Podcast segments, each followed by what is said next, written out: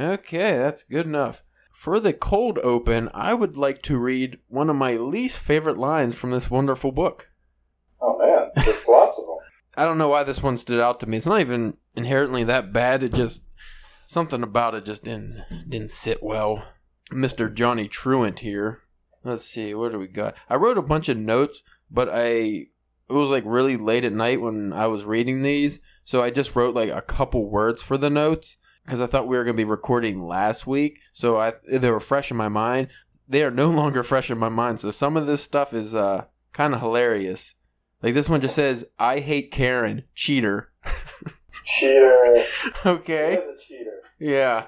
This one just says Brown Pants Pirate Story. Tom is great. like I did a, such a shitty job writing these notes down. That was awesome. I Yeah. don't know what you're talking about. Oh, it's great, but see, I had it in my mind. Like I know kind of what it's talking about because I remember the Tom part, but we'll get into that. Let me read this fucking awful excerpt here. For a moment, I flashed on her body, imagining those beautiful round breasts with creamy brown areolas, making saints out of nipples, her soft, full lips barely hiding her teeth. Well, in the deep over eyes, her Irish and Spanish heritage keep closing like oxygen and hydrogen, and will probably keep on closing until the very day she dies. Ah.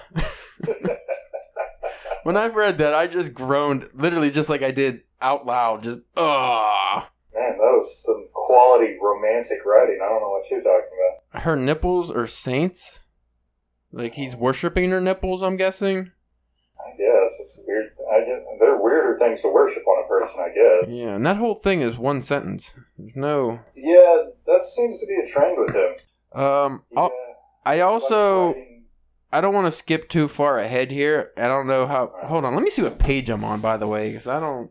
Matter of fact, what? Let's do the fucking intro here, and then we'll get into this nonsense. But I just wanted to make that excerpt known how much I dislike it. fucking sucked. All right.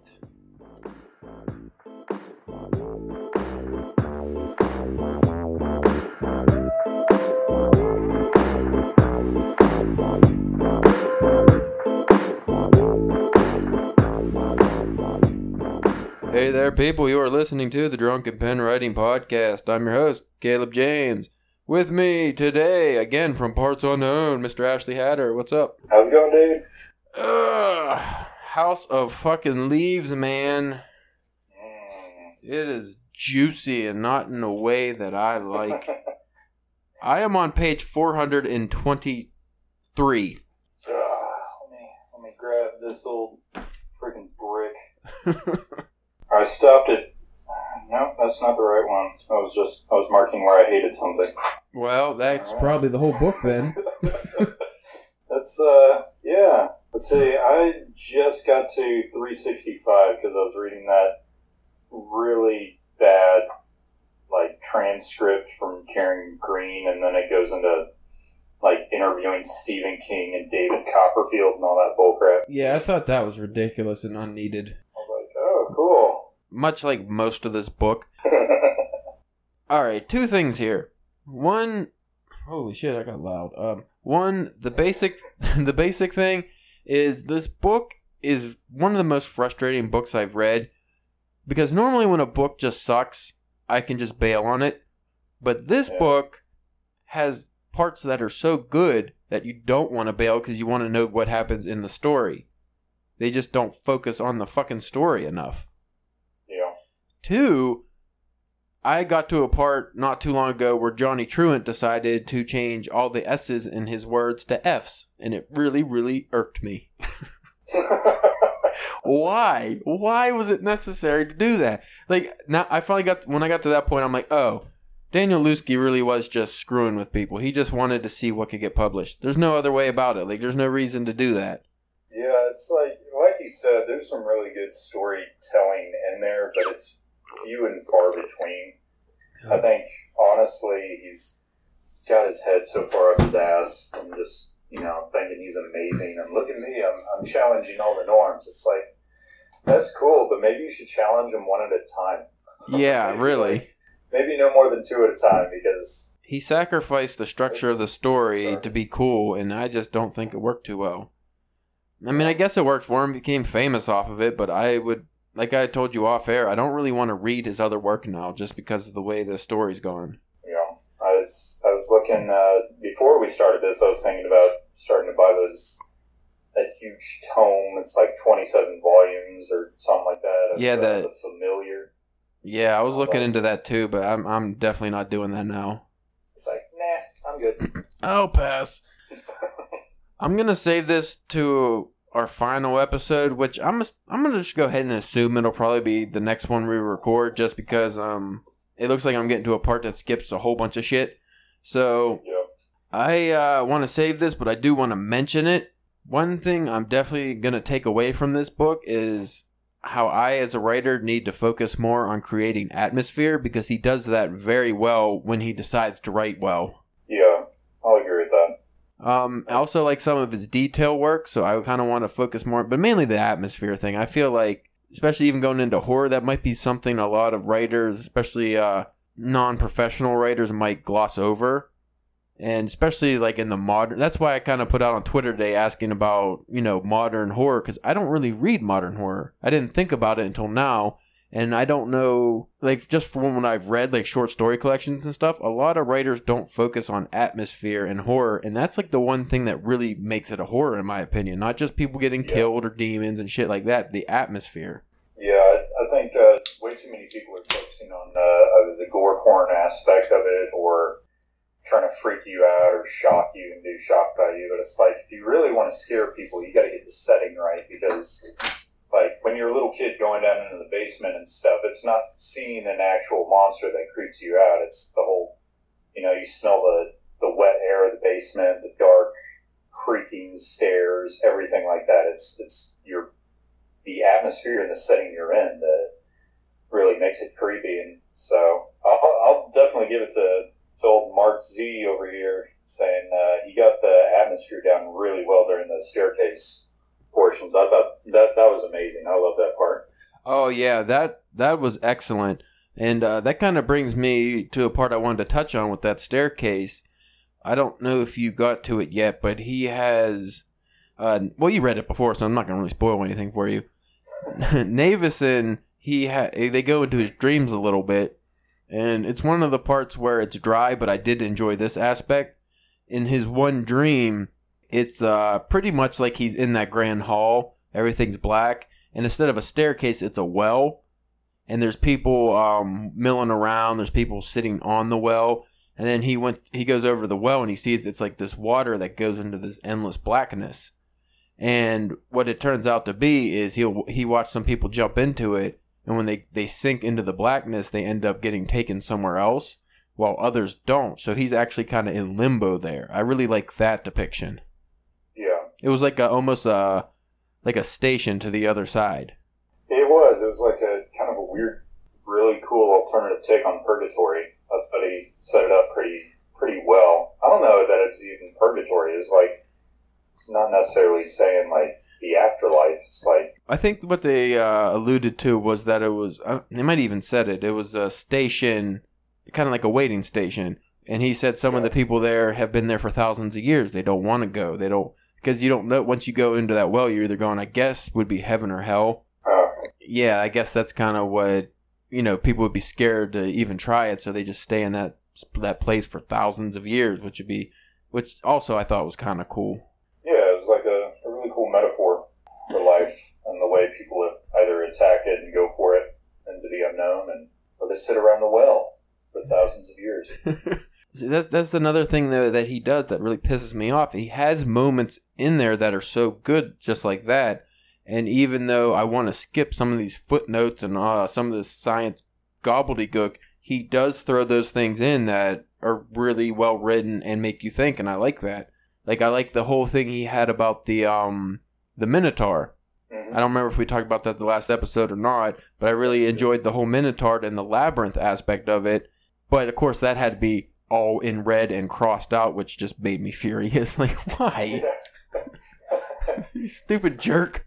Yeah, I don't, I don't get why he did that. That kind of messed with my eyes after a while. But I, I did like the Minotaur because, I mean, there's, I don't know how many uh, allusions to the, the groaning and the growling and coming from the labyrinth and all over the house, and they try to come up with all these reasons. But you know, when they're when they're in the maze and stuff, they feel like they're being watched, and so it kind of gives this this beast feeling to the house. I liked it. I, I thought that was a really cool illusion, King Midas and all that. Yeah, I mean, if honestly, if I could have it my way, the whole story would just be, you know, that part of the house and maybe the Johnny Truant stuff, but nothing, none of that other shit. I think that would make for a solid read. Yeah, but uh, and even I think the Johnny Truant stuff could be highly trimmed down. I I got uh, and, and I'm getting kind of tired of the, the constant sex capades and just like let's list off all the women that uh, you know Jude is sleeping with and that I'll sleep with next, and I'll interview them and see exactly how depressing their lives are. That oh my god, that really made me feel gross. And I mean, just a part of me kind of wants to say, "Hey, Mister Johnny Truant, are you like a fucking stud muffin? I mean, you have a broke tooth and." Like how how hot is this guy that he gets these you know super rich or supermodel looking chicks or strippers and all like well, how just because he tells good stories he has burn up arms I mean he can't be that attractive yeah I think it has something to do with uh, the fact that all of them come from like abusive backgrounds or you know they were like I I, I other than Navidson's daughter I've not found an unbroken or un quote unquote blemished woman that isn't like oh, I had a horrible history, so now I'm going to whore myself out or cheat on my husband and stuff like that. It's like, gosh, come on, you got to. It's like all these women are perpetual victims and they're living in a perpetual victimhood. And while I get that that happens in the real world, it doesn't happen to 100% of the people that.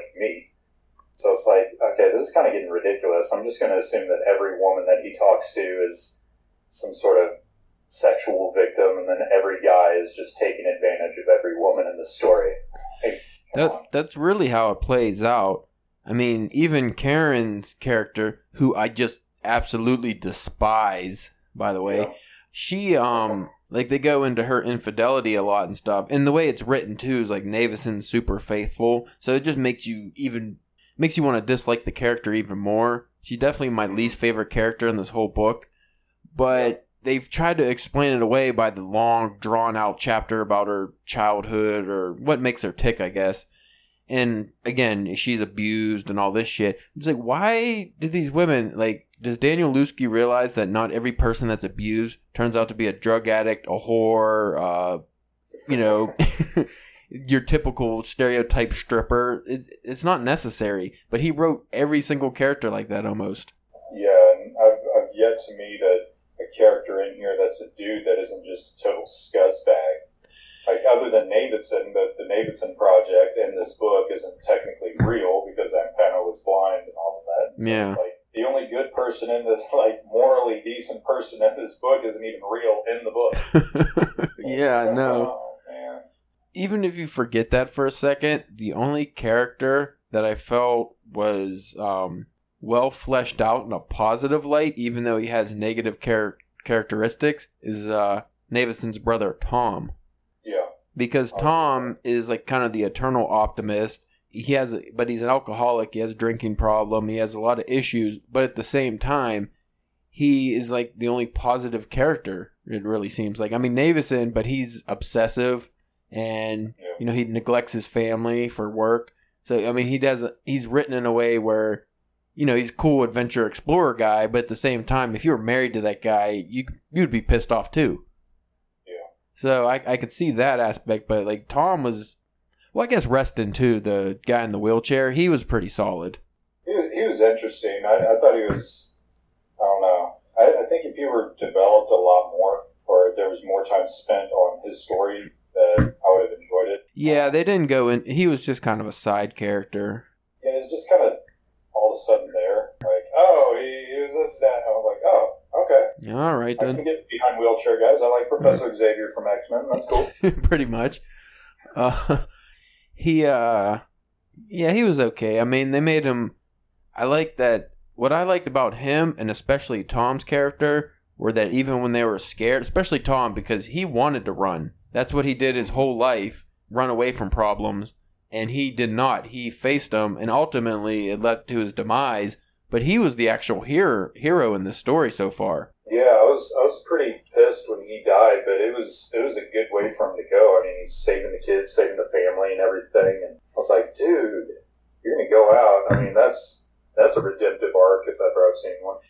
Um, even when he was uh like when they were him, Reston, and Navidson go into the Great Hall and they go down that endless stairwell to the bottom, and uh, which we'll touch on the what the actual stair, not necessarily what it is, but how it's crafted. You know, Reston, who's in the wheelchair, obviously it's going to be difficult for him to go down the stairs, but he still does. Him and Navidson, Tom won't go because he's scared, so they make it kind of seem that you know maybe Tom's the coward, he's unreliable, but he could easily run away, especially because he gets stuck up there for days while they're down there, and he can go back to the comforts of the house whenever he wants. He's the only one that's kind of in a safe spot. He doesn't. He fights for him and stays there, and they have the good bit about him telling the, you know, the cheap jokes.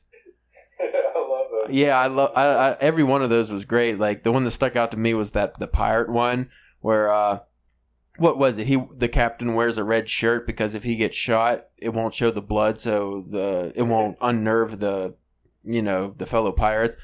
and then there's like big cannons or something coming their way, and he's like he yells for the first lieutenant or whatever, or the first mate to grab his brown pants. Yeah. like classic. Yeah, that that was good, and he had the good dose of humor not only in the story, but it was actually used because a lot of uh, writers will throw in the funny character to kind of ease the tension and stuff. But Tom's was actually used as a defense mechanism to fight his fear and everything else. You know, he called the growling thing in the in the house um, the big monster or something along those lines. Mr. Monster. Mr. Monster, yeah. So he used even near the end, he used um, comedy as you know a defense mechanism and kind of a crutch. So I really like that development of his character and it turned out he wasn't the coward. Like we said, he was the actual hero of the whole story. And in my opinion, the most likable of characters. I'll say one character that I absolutely hated was Holloway. But you were supposed to hate Holloway. He was a Yeah, egotistical I- douche. I know, but sometimes you can you can get away with liking a villain even though you hate him at the same time. I had nothing but like loathing and contempt for that douchebag. I was like, ah, I hate everything about you. Hitting on Navidson's wife in front of him, trying to establish dominance and be the man in the house. I like how that was written, but I wanted to I wanted that guy to get the worst death, and he didn't get the worst death, which pissed me off. Like he should have got eaten by something. yeah. Well, I mean, it kind of touched on that, didn't it? he went mad and shot himself. Well, it's like, well, yeah, I know he died that way, but it's uh, like the house start. It, it's kind of depicted that it devours his corpse or something like that, or I don't know. What made me that's later on. I think I'm something else. what upset me uh, upset me most about his character arc was that like he's written okay he's not going to be a likable guy and uh, they go into his backstory in the scientific journal bullshit but he um you know he was the adventurer and it goes into like when he was a f- football player when he's young and all this stuff so they get they build his i felt his character was uh, his personality and what makes him tick was uh, built very well but the whole him going to conquer everything and then he decides, you know, he's got to kill everybody and go crazy and all this shit. It's like he could have easily got out of that situation though. Like I didn't understand why that happened necessarily. Yeah, it's uh, for. I'm trying to think of the words for this. It's uh, it was frustrating because it was such an immediate decline. It wasn't like a gradual descent into madness or irrational. It was just all of a sudden. Yeah, it was just like, oh, well, you know, I'm a big macho guy, I can hit on men's wives in front of them and everything like that. And all of a sudden, oh, the house is evil, the staircase, I need to kill everyone, the gray. I'm like, okay, that kind of came out of nowhere. Were you just like a sitting sociopath just waiting for a chance to, like, I don't know. That's kind of how they explained it later on. It was that he was just a sociopath, I guess. Like it was going to be almost predetermined that he was going to kill somebody at some point, just given the chance. Like that, that was stupid. Like that was to me that was kind of a maybe a cop out. Just he maybe didn't know what to do with those three in there. I don't know. Let's see. They had um, well, I mean, like going back touching on the, the the stairway because you know the place moves and expands and shrinks and all this stuff.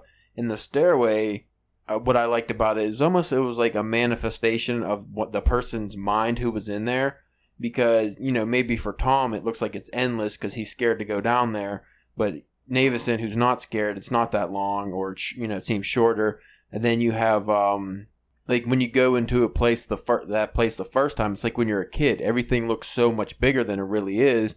But then when you go back again and you're kind of comfortable and you recognize things, it's not that big anymore. So Mhm. that was neat how he did that. Yeah, I, I thought that was interesting. Again, you know what? I, I just pinpointed why I fucking don't like this book so far for the most part. It's because every other chapter is just long info dumps. Which, you know, as a writer, one thing they always say, don't just throw in a random info dump in a book. If you can do it as a dialogue or something like that. He has whole chapter chapters dedicated to just info dumps. He just tells you everything that happened or the reason why it happened. It's like, come on, man. Yeah, I was. I made a note, um, and I think the reason he uh, he formatted it like this was to try to get the reader to experience what Johnny Truant was going through by going through the Navidson record and everything, to kind of make the story alive in a way. Uh, to me, it just it didn't work because I'm not. While, while reading a book is an experience, and you do experience these awesome characters and settings, and you have an emotional reaction to everything, like if I'm looking for some alternative art or something, I'm going to go down to the art museum or go to an indie film festival or something where that's what's you know uh, that's a more appropriate medium or throw in some weird music. But when you're reading a book, I mean, it has to be a story. Just like you wouldn't record an entire CD of like silence and people dancing in the background. It's like, well, no, that's that's not music. There needs to be at least something there. And there, there are glimmers of a story in here, like you said, it's definitely not enough to constitute like fifty pound book. what this um what this book reminds me of is kind of like the Blair Witch and if they uh say the Blair Witch um you had the orig- just the found footage that it was supposed to be but then if they decided to make that movie where most of it was documenting like a documentary about the Blair Witch then that that's kind of what this book would read as. Like some found footage and then everything you know for the readers who haven't checked this out it, it's just like you're reading a documentary about the blair witch and then you also get some points of the blair witch in there. And that is that's not fun. If you're of a certain mind frame or age maybe this book would hit you different like we talked about previously but for me it, it's not hitting the right notes. I'm not i'm not feeling johnny truant. I'm not getting his experience. I'm just i get bored. It's uh, it, it's similar to my reaction to uh, Chuck Palahniuk's stuff, especially the book Haunted. It was like he wrote that book to be edgy and shock value and all that, and I mean that's going to appeal to like teens and young adults that maybe haven't experienced life, maybe they've had a sheltered life or whatever, but after you've been out in the real world and you've read some things and you go back and read it, this is my experience right now. It's just like, why the crap did I like this in the first place? like, this is just, man, that was stupid. Personal growth. dude i hated haunted Yeah. it, it was terrible um i thought all the stories in there were terrible like you said it was just gore for gore but if i read that when i was in seventh grade i probably you know it's like south park scrotie mcboogerballs i would think it was the greatest fucking thing ever written I'm like, oh, this is awesome. It's got everything I want. Guts, throwing up, poop. Like, because that's all you know when you're at that age. You haven't had experiences, but when you actually live some shit, you're like, no, this, this life isn't like this. This is stupid. Yeah. Not, not to mention every character in there was awful. I talk about how I don't like some of the characters in here. Every character in that book was terrible. Yeah. That's, that's, that's the exact same reaction I had to uh, that, that uh, one novel, The Vegetarian, that I read. I, I read like 70 pages and I gave up because all the characters were terrible. Uh, you, like none of you have any redemptive qualities. It's like you start and then you continue talking. It's like just just stop, stop where you're at. Let me like you for a little bit. just a little bit. I just need just a little. I just need a little love. Ooh, baby. Um, there was a couple parts that I thought were pretty cool in this. I like the uh, SOS through the wall when um, I forget who it was. Somebody was pounding. Maybe it was Holloway pounding on the wall or something. But on the inside the actual house, it came out as like a SOS. Uh, that was neat. I forget who said this line. Again, I just wrote notes, but I didn't have. yeah, but somebody wrote about uh, even explorers refuse to ask for directions, I kind of like that. Yeah. It was kind of a, a a hit on just you know men never asking for directions. I'm sure that was one of the lady folks. Maybe Karen was being snarky or something. Karen. Karen. Um, Karen. I I really liked when um, you know Jed he has I think Wax who gets got shot. He they're running from Holloway and they end up in the little rooms or corridors or something. And then uh, they think there's a monster on the other side of the door pounding on the door. And then later on, I think it skips a few chapters. I forget how long exactly. But when it gets back to it, it's uh, Navidson and Reston who came to rescue them. But it was like yeah. a big gap in time, it seemed like, but I guess it wasn't. So that was really cool.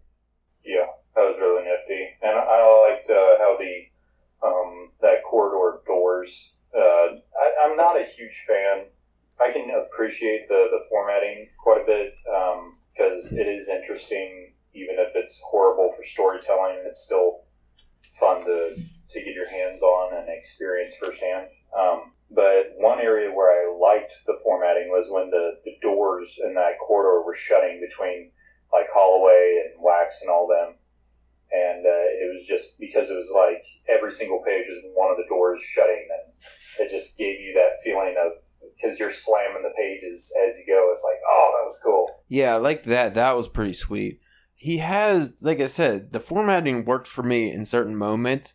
If it wasn't for the pages and pages of list that you won't ever read, or list in Italian, or list of random names, or you know squares that have list of just random household items, like all that stuff, that was stupid. Like it just, I don't know if it's supposed to make you feel claustrophobic reading it, or make your mind cluttered as you read it, but I, I didn't enjoy that. I have a note here, and I don't remember what it what it is uh, in regards to something about the Holocaust in the house. It's on page one eighty nine. Uh, rushing over. Uh, do, do, do, do, do, do, do.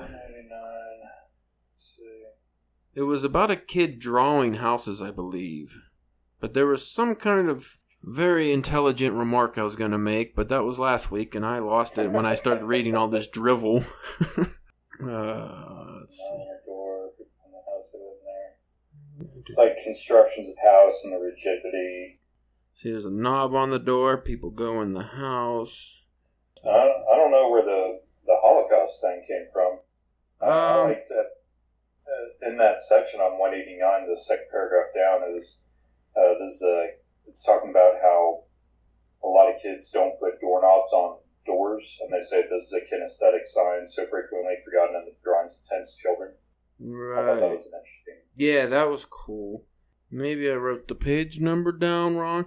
No, there was definitely something about the Holocaust, and it was. Um, I'm not gonna be able to remember it now.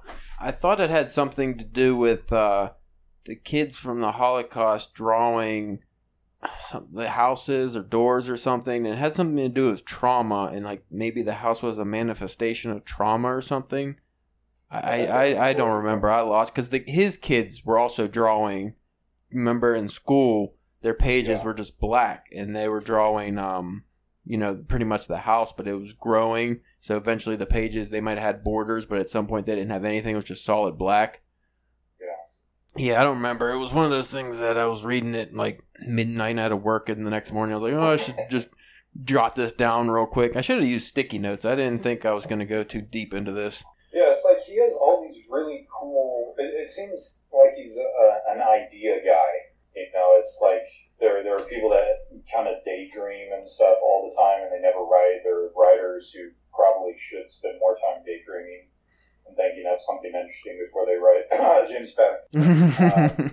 Uh, and then there's like these guys that Daniel Danielewski seems like he's he's more of a daydreamer, more of an idea guy, and he doesn't know quite how to put his daydreams or his really nifty ideas and excerpts into a story. So he just kind of meshes it all and hopes that it works. I feel like he comes up with his ideas in a visual format. So if this was like a movie or a TV show or something like, you know, like I feel like his this writing is made to be viewed almost like a lot of it.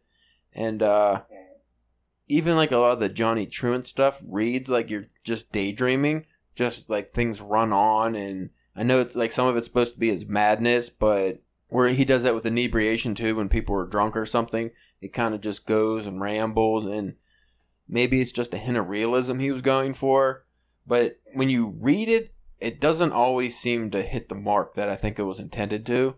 I mean, sometimes it does. I mean, I, I definitely get Stephen King's, you know, opinion that this is the Moby Dick of horror because it definitely is. Because, like I said before, Moby Dick has so much nonsense about whaling and bullshit. like, Yeah. this, I mean, I'm surprised there isn't a section in here on whaling and what it means to the dark depths of the ocean in regards to the eternal blackness of a endless hallway. it's just stupid. I don't. I don't care. Yeah. Oh man. Yeah, it's it's uh w- when I was reading this, I tried. Uh, I had like a little sticky note app on my computer screen, and it was like it just in a moment of desperation because I hit a really dry, pointless blotch of like French or something like that. Like, what the crap? Like, why is this in here? And so I, I wrote out, like, what's the point of this book? Like, and then I was just doing that because I was frustrated. But then afterwards, um, I was really thinking on it. And, you know, I, I find that books either are meant to inform or they're meant to entertain. And this doesn't really do either for me. Like, maybe, I'm sure it entertains as somebody, someone, somewhere out there. Every book has its, uh, has its audience, but you know, as a whole, generally, you know, you write a book to entertain people, not to. Well, I think this is definitely the modern art approach where it's supposed to be something you experience. And, you know, you go to a modern art exhibit, a guy like me, I see red circles mixed with yellow circles. I go, okay. And, but then you have people that are studying it and they're going into the deeper meaning. And I feel like that's what he was going for in this. I just, again, maybe I'm not the audience for this book. I mean, I like good horror. I don't even feel like this is a horror book, even though that's what people classify it as, because Yeah. it's. I mean, when it might get scary, like when they're in the, uh, you know, the endless corridors and all that stuff. What is that like? If you actually combined that whole story in the Navidson records, like that whole part, the actual story part, you probably get maybe a solid two chapters out of it, if that, because it's so scattered and broken up. I just don't feel like, the, and I feel like there wasn't even, as of now, not even a real completion to that. Because where I'm at now, Navidson, he's he gone, he went back to the house and then he just disappeared, but it didn't go into like him in the house or anything yet. So I don't, I don't know what the fuck.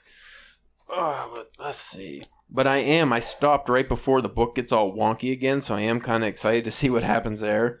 Like I'm literally on. I'm on 423, which is the braille, and then it just like it, it's everything goes sideways and all. So hopefully that uh that gets enter- and then it looks like a bunch of Johnny Truant stuff. But going backwards a little bit, the whole thing about Karen, they ah, there could not have been a worse part of this book for me is the whole chap as the whole chapter about Karen.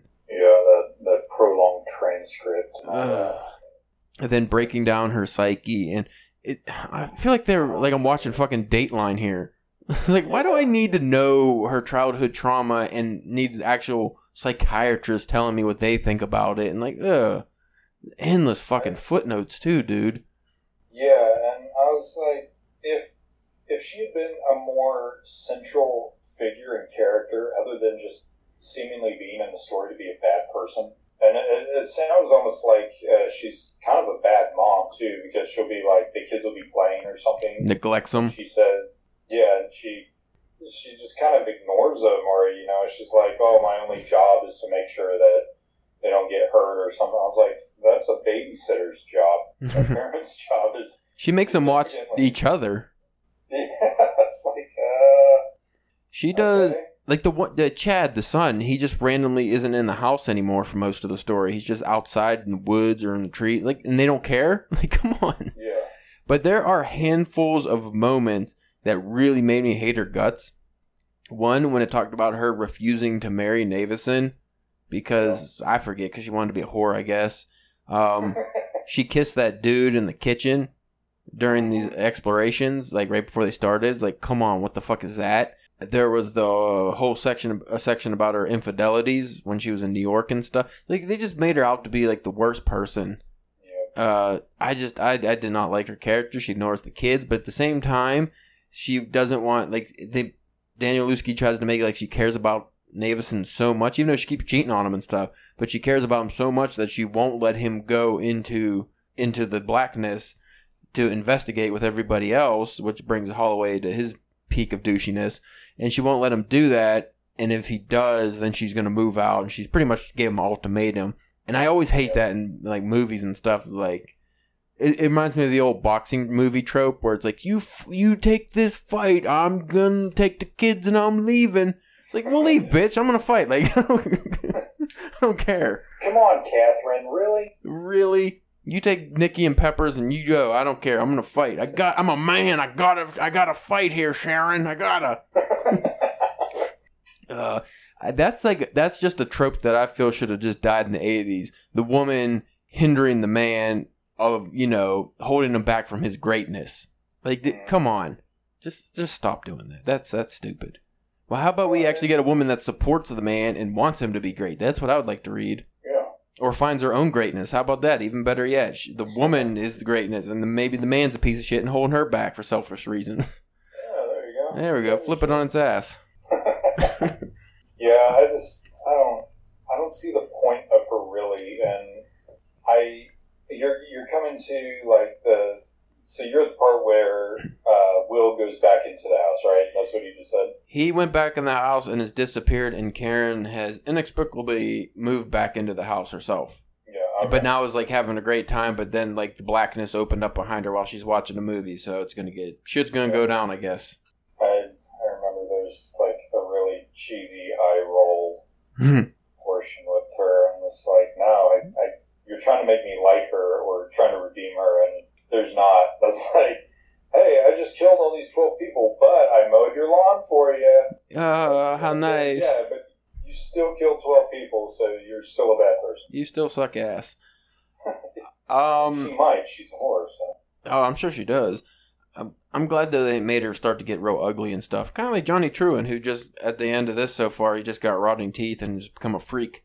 um, I like the uh, Delilah, Delilah, I think her name was the uh, little African gir- uh, girl in Sudan who, which was well, I think they actually mentioned it, so it's not really stealing. But like the p- famous Pulitzer Prize winning photo of the vulture over the starving African child, Yeah. pretty much also happened to Navidson, I guess, and he won a Pulitzer Prize for it. And unlike the actual uh, photojournalist who end up committing suicide because of that, it shows like Navidson going through similar emotions since that happened. And they, like, he was screaming that girl's name in his sleep, and Karen always wondered who it was. And he, uh, like, that was drawn out throughout, just sprinkled in there, though, just enough to remind you that it was there, so you wanted to know what happened. And then they finally tell you what it was, and I really did like that part. Yeah. Like, and I thought that was actually a good uh, character development on his part because it shows maybe why he is so obsessive and why he wants to go in this house so much because he didn't save that girl and maybe he felt like he could have. And then Tom died right in front of him. He didn't save Tom, and he almost felt like he was the one that should have died. He should have been in there saving his own kid, not his brother. So I, that Yeah. kind of touched me. I did like that. And that's what my problem with this fucking book is. There are parts like that, so I can't just give up on it because I like that stuff. Yeah, it's it, it, like I said. I, I feel like he just didn't. He wanted to write a book, but he didn't know how to, and so he was just kind of like, "Oh well, I ha- I wrote this short story for my dying dad, and then I shredded it into confetti. What else can I add to this now that my sister's taped it back up to make it even longer?" It's like, well, everything except a story. Perfect. Yay! All right. Not to mention all the parts with the the X's. I think that was just because he couldn't read what he he wrote because he was in that dumpster and it was too dark. Um, oh, oh, you know what else really really infuriated me? The random section where there was just chunks of words, like chunks out of the words missing for way too long. So Yeah. you'd get like the word through, but the O and U were gone, and like it was just enough to disrupt your reading. But then at some points, it really disrupted your reading. Reading if you hit a word that you don't, you haven't memorized the reading a bunch of times. So it's just like, oh, I don't, I want to go through this faster, not slower. I don't want to slow down. Maybe he just felt like his audience would be so bored by this point that he had to slow him down and get him back into it. I uh, I was looking it up, uh, trying to figure out how he did all the formatting and stuff, and I guess he did it himself. Like he threw out, uh, flew to uh, the publisher's headquarters, and he did all the typesetting and stuff like that with some special program because he's like, no, only I can be trusted with you know the format, but the, the vision of this book. I was like, dude. you know, I'm, every every writer feels like, no, I don't want an editor to to mess with my story. But in the end, it actually helps. You, you know Yeah. And that could have really helped you. yeah, I would imagine somebody going through and just being like, hey, maybe not replace every S with an F for 10 pages. that, that's kind of annoying because uh, some words get a little messed up. Like, uh, what was the one that threw me off? Um, I think it was the word suck. You replace the S with an F, and I was like, wait a minute, what's happening? It's like, oh, come on, dude. I just why it, it was it was stupid. I don't I don't know why he made that choice. I don't know why he makes a lot of the choices he made, other than be shocking and new and fancy and a douche. I mean, got him famous, so I guess there's that.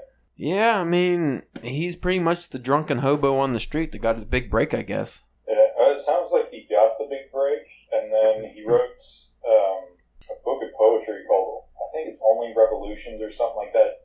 And you, you can read it backwards and forwards because there's two different uh, timelines on the top and the bottom. Course, you can't do anything normal. Yeah. Um, but but uh, he also like with the familiar stuff.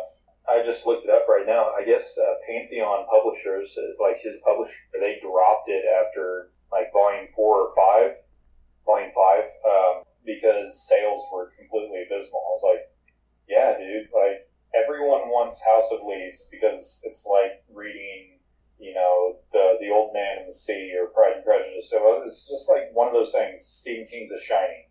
Yeah. You don't read any other Stephen King, you're going to read The Shining because that's like quintessential. And exactly. This, this is kind of one of them, and it's like. Yeah, that's that's the only reason people are kind of buying your book, dude. It's never going to be made into a movie. You can't and it's like it's it's just sort of different, and that's why people read it. It's, there was probably only one guy who was buying the familiar by the fifth volume, and that guy's name was suspiciously Donnie Fruant. just some random dude. Like, wait a minute, something's going on here. And he happens to just have Danielewski's home address as his address for his Amazon shipping. His phone number and everything listed. yeah. I just. Mark. Um, are you no, buying your own book?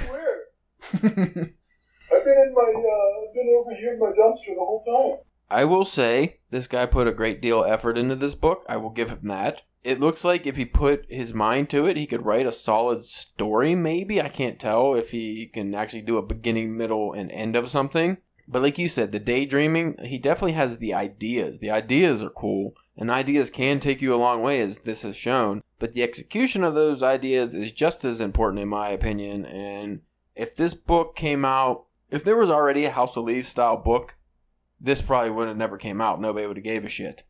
It's just because it was so original and new. Yeah. Much like as I, you know, just go back to it, the Blair Witch. The Blair Witch was original and cool at the time, but everything after that, those stupid found footage movies, they all suck. Nobody wants to see shaky camera and awful dialogue. It's just the the first of something is cool. After that, it's like okay, we get it. Let's do something new. You, you can have uh, a handful of people, kind of like in the uh, the Beat generation.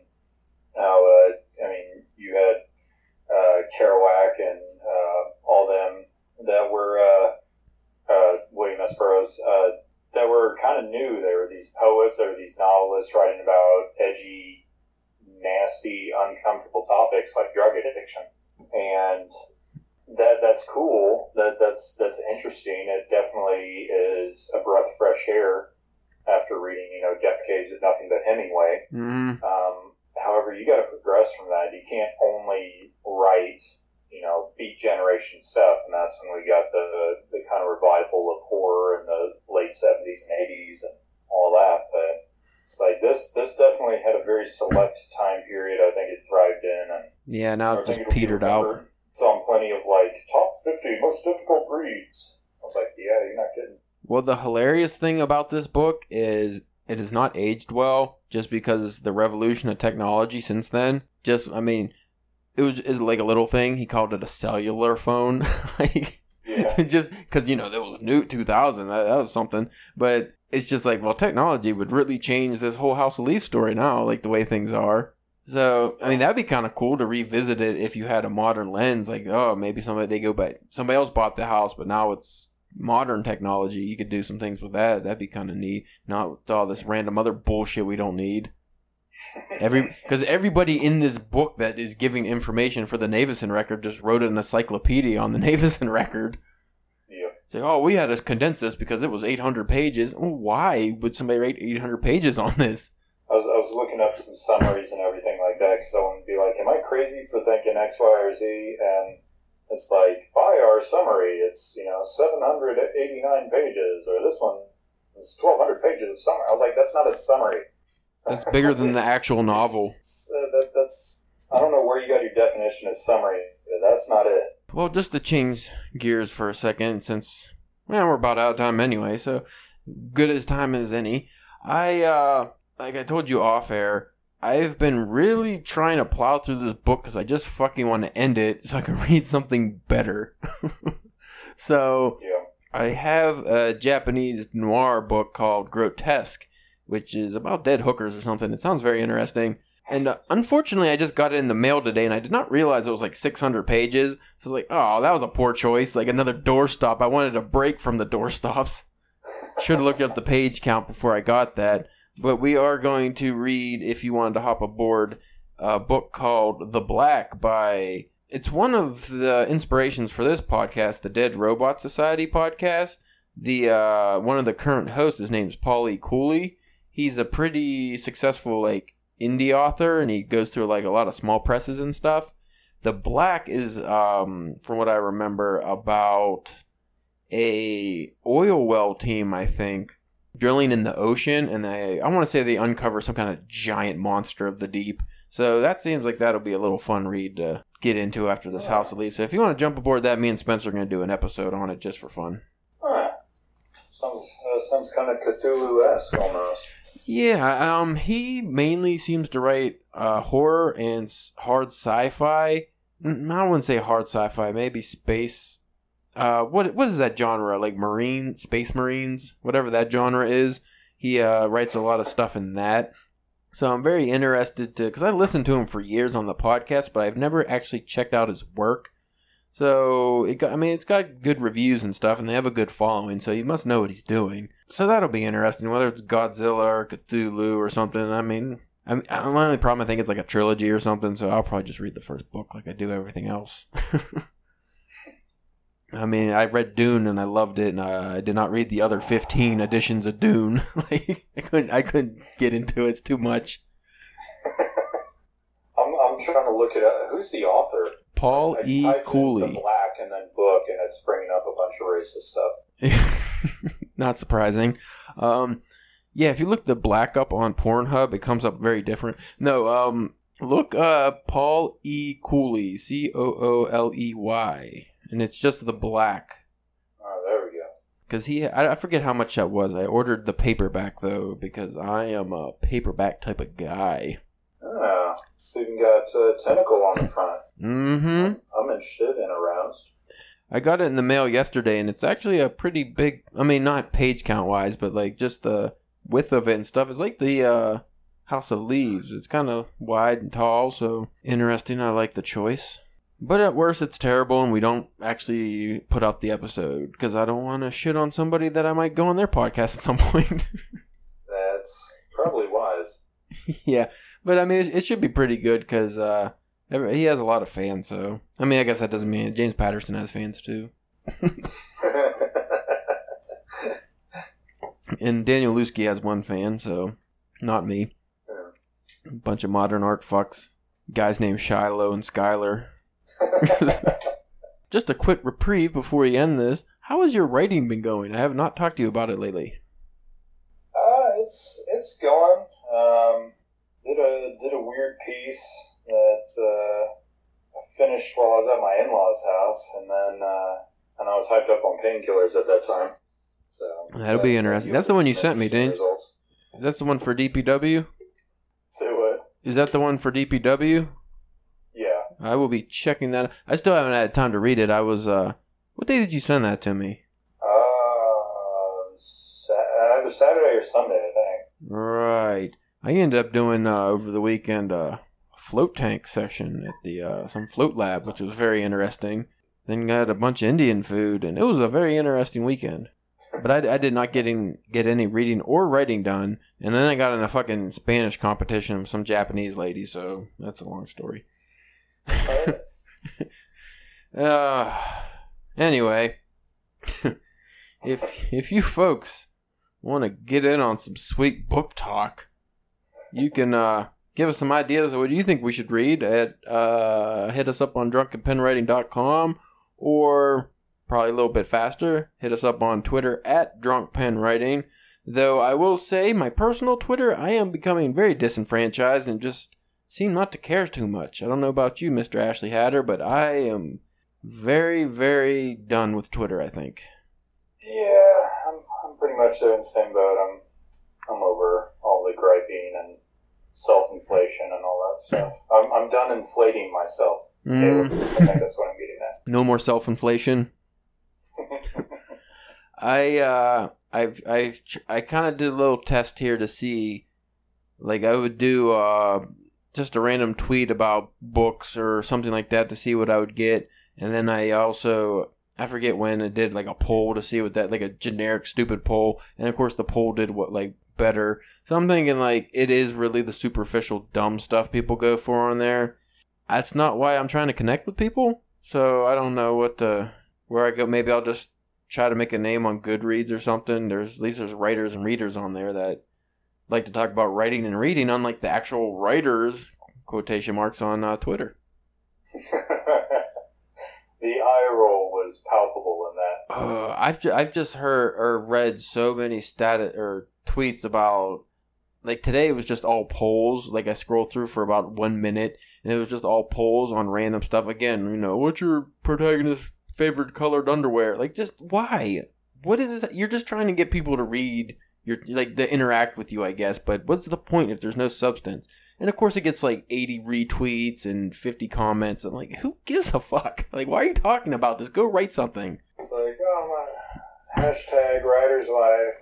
I, haven't been able to write today. I was like, yeah, it's because all you do is talk about writing. Like, You just talk you're about gonna need to actually sit down and put words to paper if you want to be a writer. Stop aspiring to be a writer. Good sir, it is the romantic notion and idea of what it is to be a writer that people like more than the actual writing because writing is work. They like to see, you know, the uh the ideals of Hemingway and maybe a Jack Kerouac crossing the country or even like a, you know, rest in peace Anthony Bourdain where you go across the world, you go to these fancy places and you write about it. It's it's cool. You go to Paris, you know, Eau de Paris, sit and uh, eat baguettes with French people. I don't know. like they like that idea, but they don't like the idea of actually sitting down and writing, which you know what great writers do? They write. You know what phonies do? They talk about writing. We should start a. Uh, uh, I'm trying to think of a good name for it. Some kind of association where we just talk shit on fake writers. Kind of like what hipsters do with everybody. They just talk about, oh, you're not down with the scene. You're just a pretender. You're a poser. I want to be like that, like the old 80s punk guy who hates on people that think they're punk. like that, uh, what was it, Salt, uh, SLC Punk? That You ever see that movie? I don't think so. It's a it's an awesome movie starring Matthew Lillard. Uh, I think it was from the '90s, and it's about the Salt Lake City punk scene. And I want to say the '80s or early '90s. And like the one guy in it, like everybody has mohawks and all this crazy shit, but the one guy is dressed like literally like Steve Urkel. He has you know the button up uh, striped shirt and big glasses, but he's like the hardest punk motherfucker out of them all. He beats up cops and all kinds of stuff. So, like that's what I that's what I think of when I think of writers. It's like it's not the person talking about writing and writer's life. It's the one that's actually writing and doing shit. Like that's the fucking real writer. It doesn't matter what they look like or what they're like. It's the work content that comes out. And I am not seeing that on Twitter. I do not see quality work for the most part because I've checked out people's books, like excerpts and stuff, and I'm just like, really? Come on now. Preach. Yeah, preach, motherfucker. Whoop whoop. and I mean, I, as you know, because you introduced me to a certain writer group, I will not name any names, and I'm pretty sure none of them check out the podcast because they don't check out anything that anybody posts because they're so self indulged with their own stuff. but there are certain people that I've experienced firsthand that literally just talk and talk and talk and they don't listen at all. So what are you interacting for? What is the point? Ah, but I regress. I'm drinking this fancy Founders Rubos Pure Red. I don't even know how to say this word. R U with two dots over it. B A E U S, and the A and U are connected, or the A and E are connected. Fancy. That's what it is. Sounds European. I don't. I don't like it. Well, Founders isn't European, but it does sound a little European. They don't wear pants when they go to the beach. Well, I guess nobody does. They don't wear swim trunks when they go to the beach. They wear speedos or thongs, and that's weird. I don't like it. They're overly tan and they don't have muscle tone, and they're very hairy in places that don't deserve hair.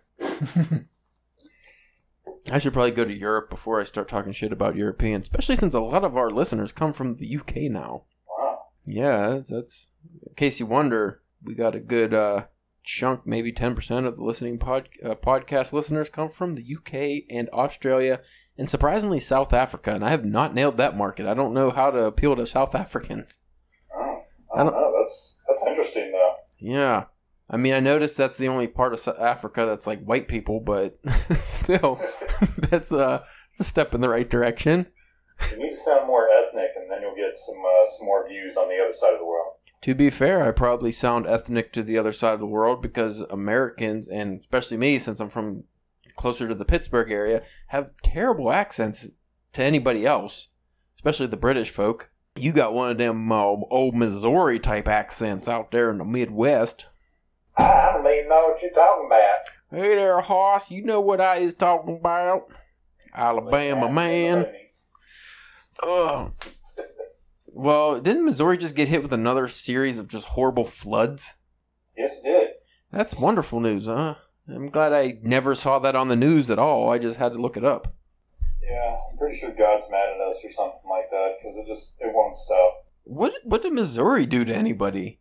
You guys have seemed like you haven't been doing any fuckery or lately. Uh, I, I, I don't I don't know what we do. We just we're just here. I don't know. You're just too flat or something. I guess. too close to rivers or some shit. maybe, maybe it's punishment for not doing anything. It's like, oh, Missouri. You know what? I'm pretty sure Missouri invented the gambling steamboats of yesterday. Maybe that's what you're getting punished for. I, I really don't know. Where does Mississippi? Does Mississippi River run through Missouri? Along our east side. Woo, that is fucking cool, man. I don't know about your fancy river. Our fancy Allegheny River's brown, so it's actually two shades of brown because it connects with the Ohio River, and you have two separate browns that don't mix, and I think that's strange. I was like, what is this water made of where the browns don't mix? There's a solid line. I think that's really weird. It's Kind of disturbing. I think one's swamp water and one's, uh, I don't know, poo water or something. Poop. Wonder how much of this I'm gonna have to cut out of the actual podcast episode. Hey, we didn't make any dick jokes. Um, you know what? I don't think me and Spencer just did a brainstorming episode for a novel that he's gonna write apparently, and I don't believe we talked about dicks once. So that's that's a record. Wait a minute. No, no, no, no penises. We talked about other organs, but no penises. Be interesting to see the views on that one. If they go way down, you're gonna have to throw lots of dicks in the next one. Oh, there's gonna be lots of dicks regardless because I can't can't get. Well, now we kind of broke it. Now we're talking about dicks. Why does it always be dicks? Makes me want to read that noir book even more now.